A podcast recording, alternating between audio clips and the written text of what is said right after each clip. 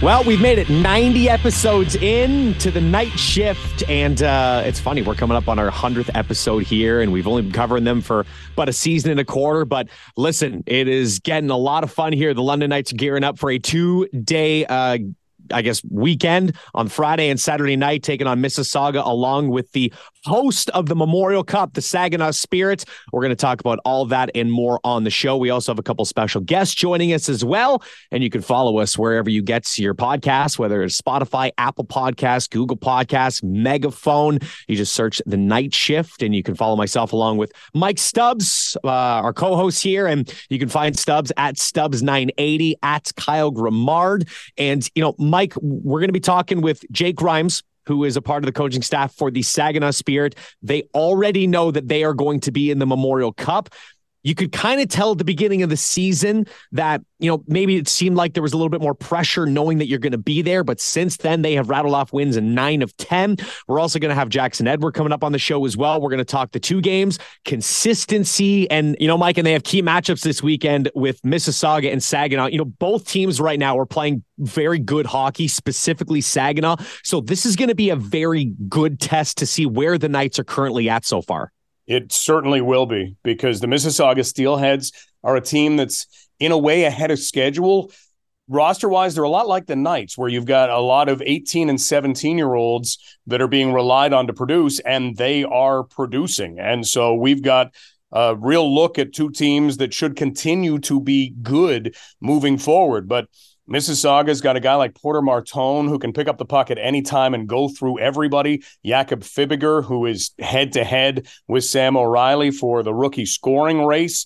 So, a lot to like about what Mississauga has been doing so far this season. And look at them, Kyle. They're at the top of their division. That is unexpected. A lot of the leaders in divisions, Kitchener, unexpected this year. Mississauga, unexpected. Peterborough, with where they've been all year unexpected this year. A lot of surprises, never a bad thing.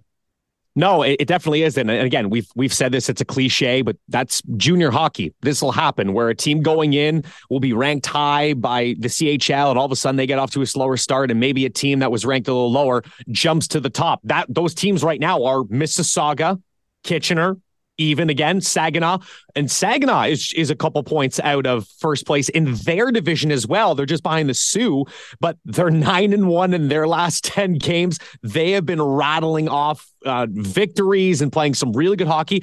Um, I also I'm going to be interested because I want to bring this up because we're going to have Jake Grimes who's going to be on the show later, who's part of the coaching staff. They're third in the league in goals against. And I wonder if it has to do with the goaltending tandem, the defensive structure, or the buy in with the entire team. But they have not given up a whole lot of goals. It's tough to score on the Saginaw Spirit. It is. And you almost have to look to do it five on five because they've been very good on special teams as well. They can put out a, a dynamite power play that can scare you. And they're well coached. Chris Lazary's done an excellent job. There's been a, a real, you know, set in stone mentality with the Saginaw Spirit ownership, where they have kept their coach and general manager, Chris Lazary and Dave Drinkill, for a while. And that has been a real good foundation of that team. And you bring in Jake Grimes as an associate coach. He's got all kinds of experience. He's been to the Memorial Cup as part of the Belleville Bulls coaching staff and then as part of the Guelph Storm coaching staff, that team that came back against the London Knights in 2019. I don't want to ask about it, but I think uh. we should. We should get the Guelph Storm perspective on being able to come back from falling behind three games to none. I've never heard it. So, yes, beware, Knights fans. We will ask about that later in the pod some P- some PTSD coming up in just a little bit too. And you know, another guy, Mike, that you know he's really developed this year. Specifically, of course, he was a, a seventh round selection of the Boston Bruins back in 2022.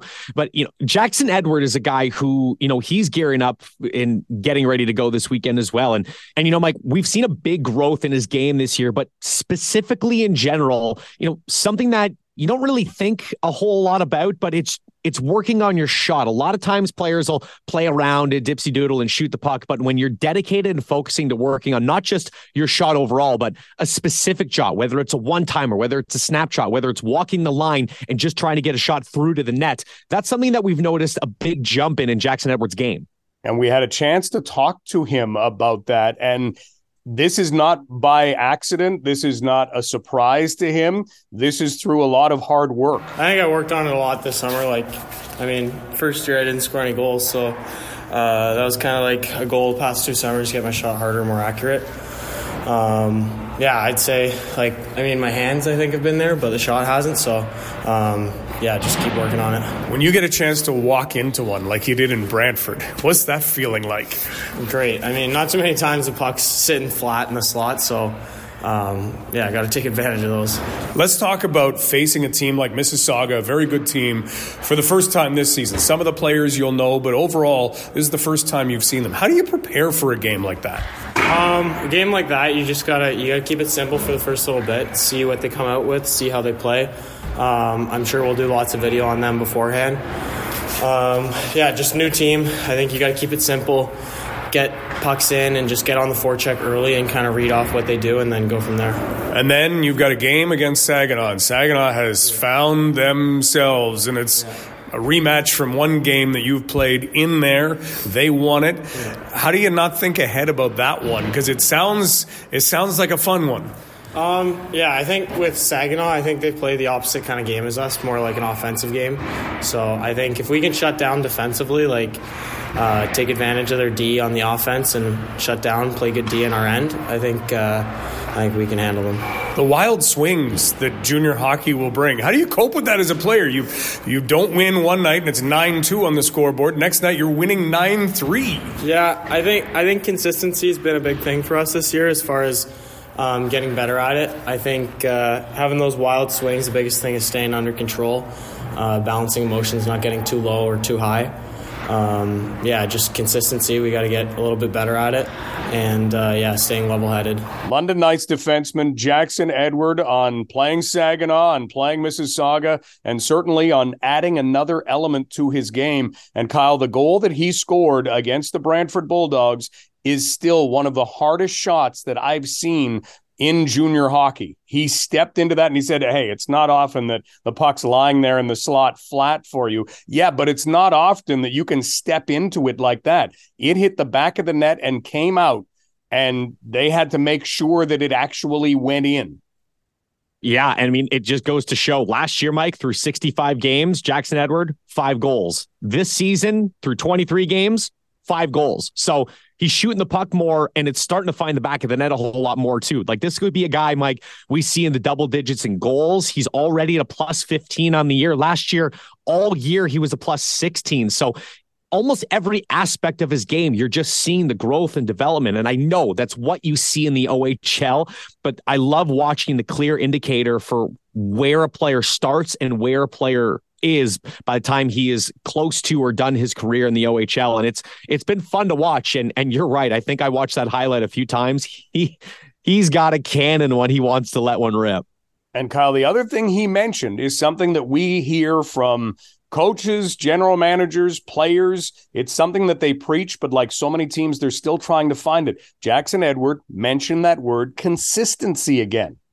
Bingo. And it's it's you know it's funny the knights always find a way to to to get it at some point in the season we've made the joke on this podcast that it's normally after a victory over the ottawa 67s and for a brief stretch this season that happened where they won a, a stretch of games and seem things seem to be clicking in, in a certain motion and it's kind of been back and forth you know, specifically this past weekend with the 9 2 loss followed by a 9 3 win. So I wonder if they're going to try and go back to, okay, we need a staple game, get things right. Kind of one of those games, Mike, where everything goes according. The goaltending is good, the defensive structure is good, and you find a way to put the puck in the back of the net too. I feel like once you get a game where you can get all three of those things working in cohesion, that's where you start to build that confidence and put together a string of games like that. I wonder if we find maybe a game this weekend that kickstarts that again for the Knights.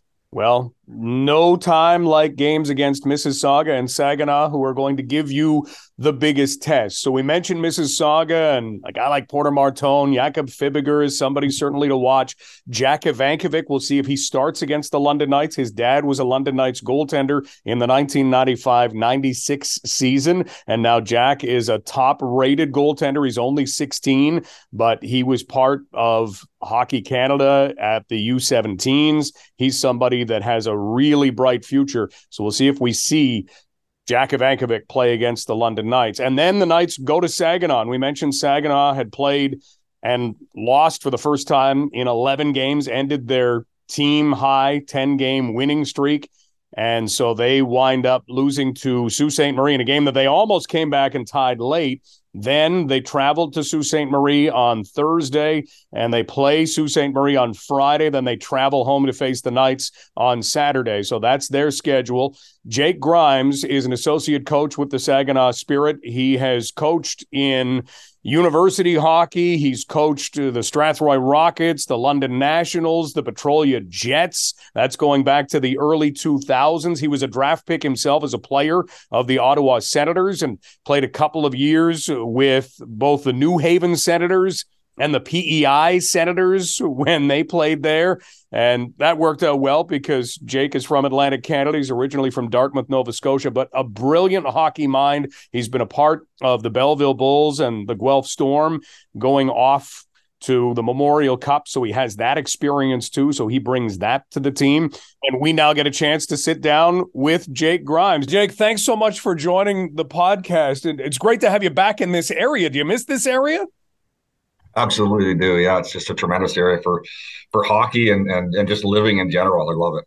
Well, now you've got a team that is building toward the Memorial Cup. You are the one team this year that knows you have a berth in the Memorial Cup. What has that been like going back to even the start of this season to deal with?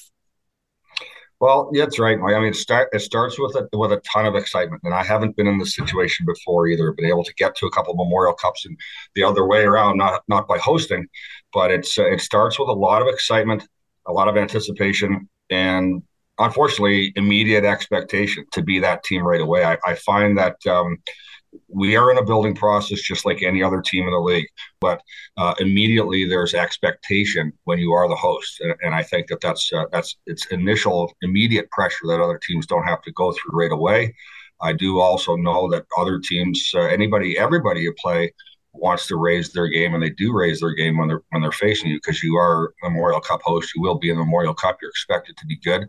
So other teams raising their levels is a big thing too.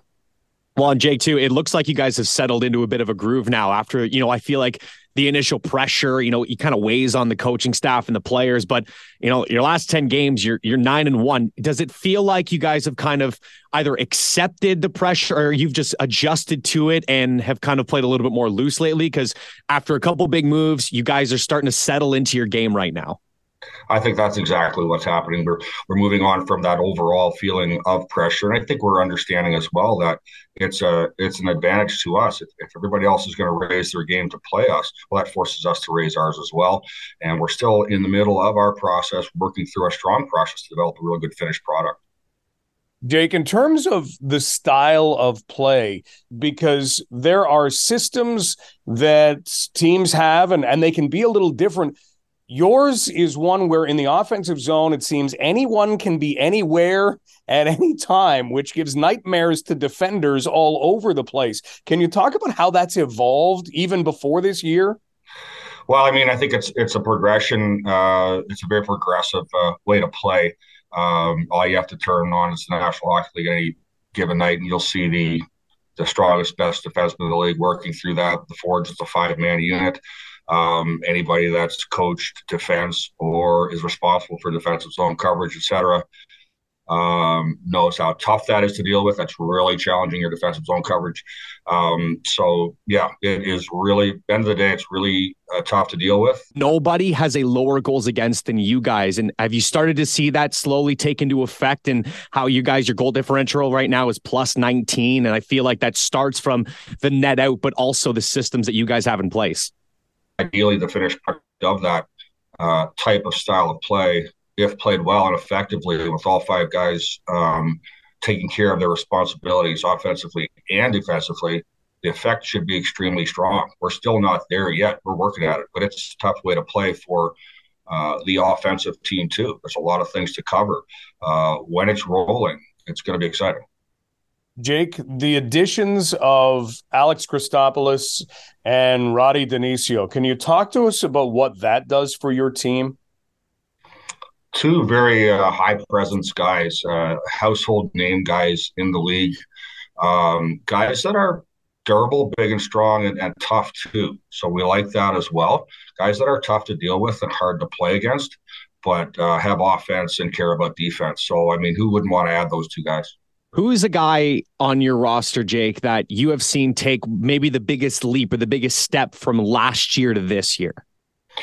Well, as far as overall improvement goes, that's a, that's that's a really tough one for me to answer. Um, I can tell you that the style of practice and workouts and structure that goes on around here is very conducive to development. Um, we see guys getting better daily uh, game by game, uh, the way they're presented video, one-on-one work with them, and everything moving on. So yeah, that's a that's a tough one for me to answer. I think there are a lot of guys in that category. Jake, as a final note, you have been to the Memorial Cup before. You were there with Guelph. You were there with the Belleville Bulls. What is one of those keys as the year goes along to being as ready as you can be once that tournament arrives? I guess it can't. It just can't be a clean year. Like there's no way. You've got to go through adversities to challenge you, like any other team.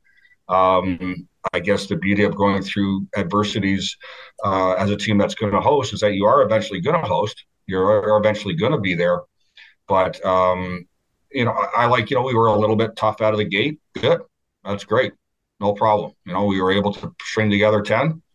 That's good. We're playing some real tough teams in a row, including you guys twice coming up great. You know, these are all the things that you need to go through and, to to because these type of challenges force us as a coaching staff to dig deeper, force the players to dig deeper, and put you in zones where you're not comfortable. And and it should not be a smooth ride. That's that's my only thought.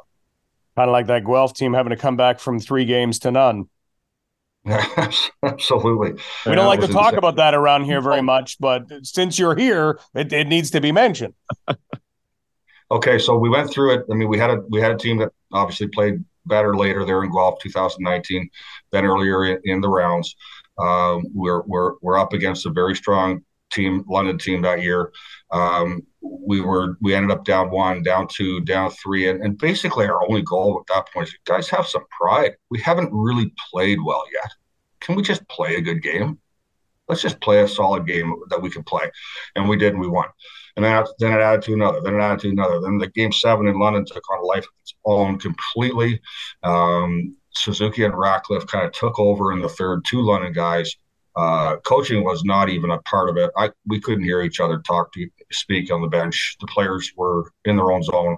I felt really, you know, out of body type of experience when the whole thing was going on, and we ended up winning seven there. So um, it was it was an incredible feeling. Obviously, it it put some confidence into our guys moving forward too. That was a big run by you guys, and who knows, maybe it's going to be the same thing once the Memorial Cup starts. But you know, Jake, we appreciate you coming on and, and chatting, and uh, good luck on Saturday. It should be a fun one. That sounds great. Thank you very much for having me. That is Jake Grimes. Jake has been a coach, as we mentioned off the start, with the London Nationals, the Strathroy Rockets. He's coached in the university ranks. He was at the University of Waterloo last year, and then has been on long stretches with the Belleville Bulls as an assistant coach and as an associate coach in Guelph with that Memorial Cup team that went to the Memorial Cup in 2019 with two Londoners, as Jake outlined, Nick Suzuki and Isaac Ratcliffe. And that was a team we talked so many times, Kyle, and, and, I really wanted to get the other side of it, the Guelph side of it. How did they come back? And and Jake kind of gave it to us. Hey, let's have some pride. Let's see if we can actually play up to our potential because you know it from the London Knights side, but you don't know it from the other side. And that team, we can go back to the Knights winning the Memorial Cup in 2016. What series do you point to? You point to the series against the Owen Sound attack that really pushed the Knights to be who they could be. And after that series, they didn't lose again. And it would have been that Knights team that was very good, but they pushed the Guelph Storm to be the team that they could be that year. And the Guelph Storm were in the Memorial Cup even before that season. You go back to 2014, and you could really make the argument that that 2019 team is maybe even a, a, notch above that 2014 team in terms of the talent that they had. And the 2014 team, nobody knows how they lost the final. That was in London, and they had won all three games of the round robin. They'd looked great. And then Edmonton just played a really good game on that final day. And it can happen. It's one game, winner take all. And so the Guelph Storm in 2019, you could look and say, yeah, but they didn't make the final. Yeah, but that team was an outstanding team, and the Knights pushed them to play as well as they could play. Well, and I also found it really interesting that Jake was saying that, you know, as coaches, we kind of let the players delegate things and the players took it upon themselves. And I, I wonder too if that is built throughout the course of the regular season to get to a point where, listen, we're here, we're down three nothing there's nothing else we can tell you guys. It's now let's see what you're made of. And that pride statement came into effect too. And I think the players took that personally, but I think along the way, the coaching staff really did their job at preparing those players for that moment. And Guelph was able to take over. And I wonder if something similar is being in the works right now with the uh, Saginaw Spirit. So really interesting stuff. I also love Mike how Jake didn't call out a specific player. He said there are a multitude of players that have taken a big leap from last year to this year. He didn't give one guy. He says that that there are a lot of guys that could have filled that spot.